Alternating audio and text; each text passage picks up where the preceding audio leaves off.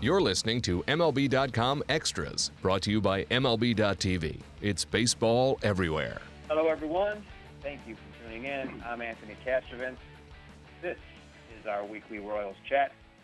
We're going to bring in Jeffrey Flanagan. And Jeffrey, it uh, could not have been a weirder week for the Royals. Ultimately, a successful week, but uh, four straight late inning wins. They come out of Memorial Day with a one and a half game lead in the AL Central after all that doom and gloom for much of May.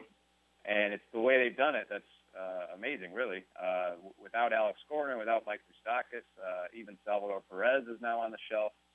And some of their best baseball coming with Whit Merrifield, Paulo Orlando, Cheslor Cuthbert, Drew Butera, uh, Brett Eibner all in the lineup.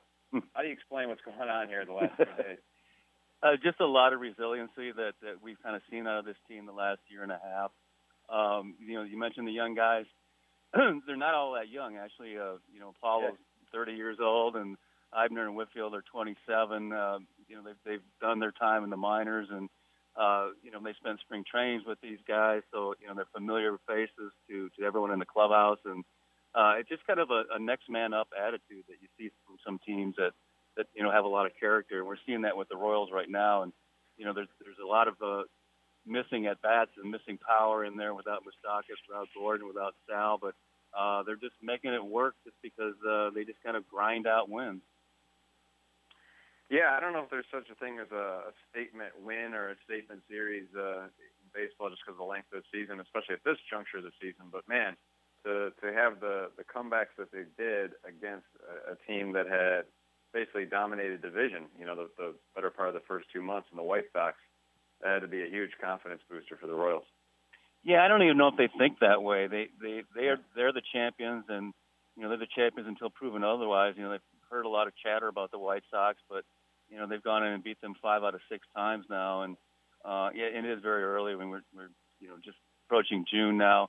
Uh, but I, I don't think this team, you know, pays a lot of attention to the standings early in the year. You know, the guys that I've talked to, they, you know, guys like Lorenzo, they don't even know what their record is. Uh, they just go out and try to win every night, and uh, they'll probably start paying attention to the standings. You know, maybe later in the season, maybe around the All Star break or something like that. But uh, it's uh, like I, I mentioned it before. It's it's a it's a great group. We've seen them before. You know, they've lost guys in the past. They lost Gordon for a good chunk last year, and they overcame that. Um, I think they just kind of take pride in, in uh, uh, when they when guys go down that, that they have that mentality that uh, they'll just pick it up for their for their teammates. Well, third base we know is going to be a challenge uh, without Moose. He has to be devastated by uh, the, the torn ACL, uh, knocking him out for the rest of the year. Uh, Cuthbert comes up in his place, or, or once again comes up in his place, second time this yeah. season. Uh, this guy had a 275 average, a 339 on base percentage over the last two seasons in the minors, so solid numbers. But you do have to wonder, Jeffrey, if uh, this club might look uh, elsewhere uh, for more veteran presence at, at the hot corner. Uh, Yunel Escobar, David Freese, Luis Valbuena. Um, there, there's some other names uh, have kind of been dangled out there in the in the rumor mill. But uh, what do you think? Do you think they have to go outside before long? What are your thoughts on that? Well, it, it depends on how overmatched Cheslor might get at the plate, and so far he hasn't been. Um, you know, priority number one here is what?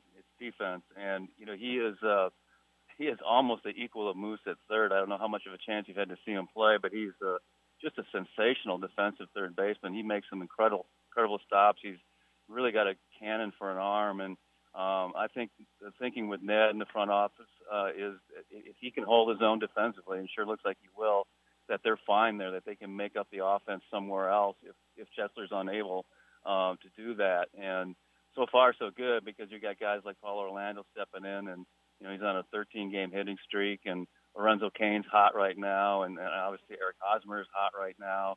Uh, Whit Merrifield's come up, and uh, he's got a seven game hitting streak, and uh, seems to have settled into the number two spot in the order, and is doing everything they're asking of him there. So uh, I don't I don't sense any kind of panic right now in the front office about going out and getting a veteran bat.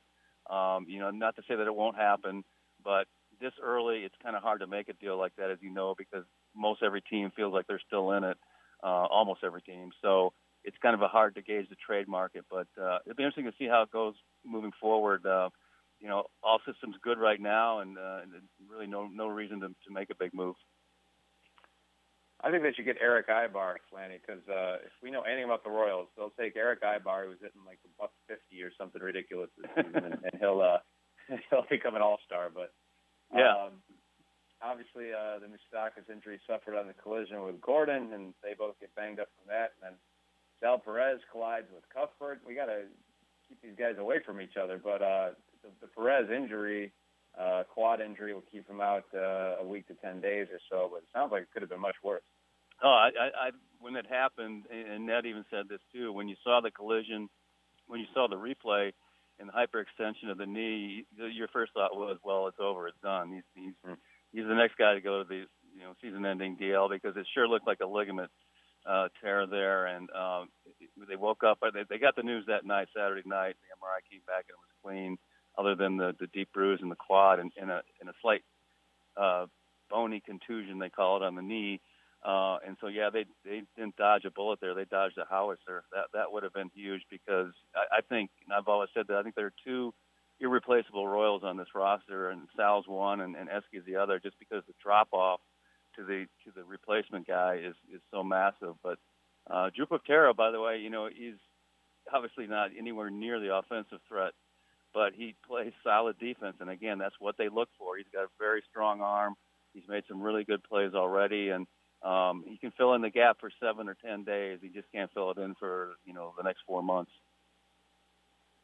Uh, elsewhere uh, in the infield, and talk about filling gaps. So you mentioned Merrifield's on this uh, seven-game hitting streak as we record this, but in general, Jeffrey, do you think he's basically taken over second base from Omar Infante? I mean, the, the lineups the last few days certainly indicate as much.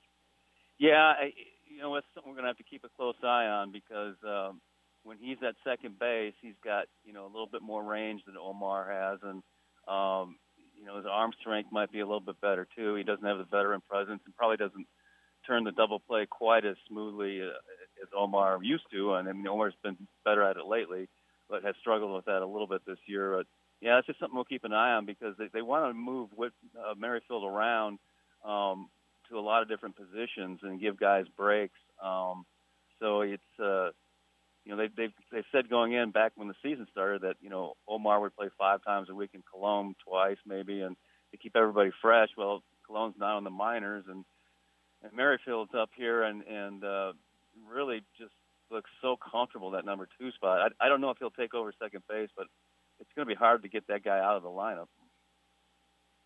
Uh, what can you tell us about Brett Eibner? Uh, obviously, not a highly touted prospect or anything, as you mentioned, 27-year-old rookie, but uh, five for his first 11 with a couple doubles.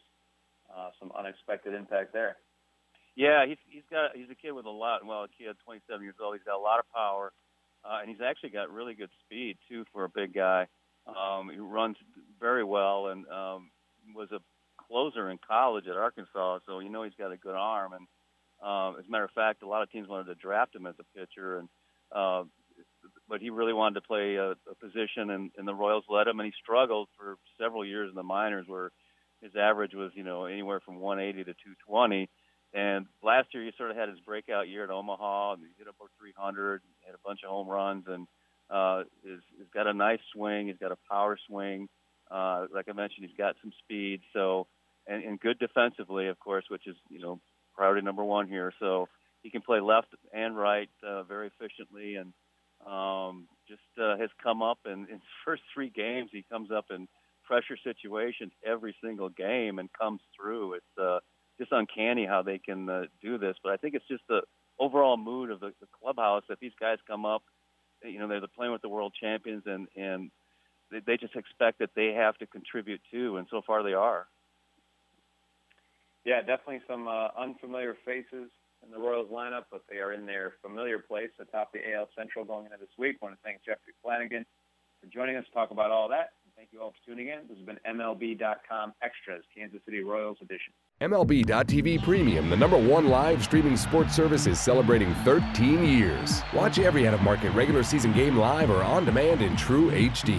Real time highlights, live look ins, pitch tracking widget, and more. MLB.tv Premium includes a free At Bat 15 subscription. Watch live baseball on over 400 mobile and connected devices. Watch at home, in the office, or on the go every night on every device. Blackout and other restrictions apply. Visit MLB.tv for details.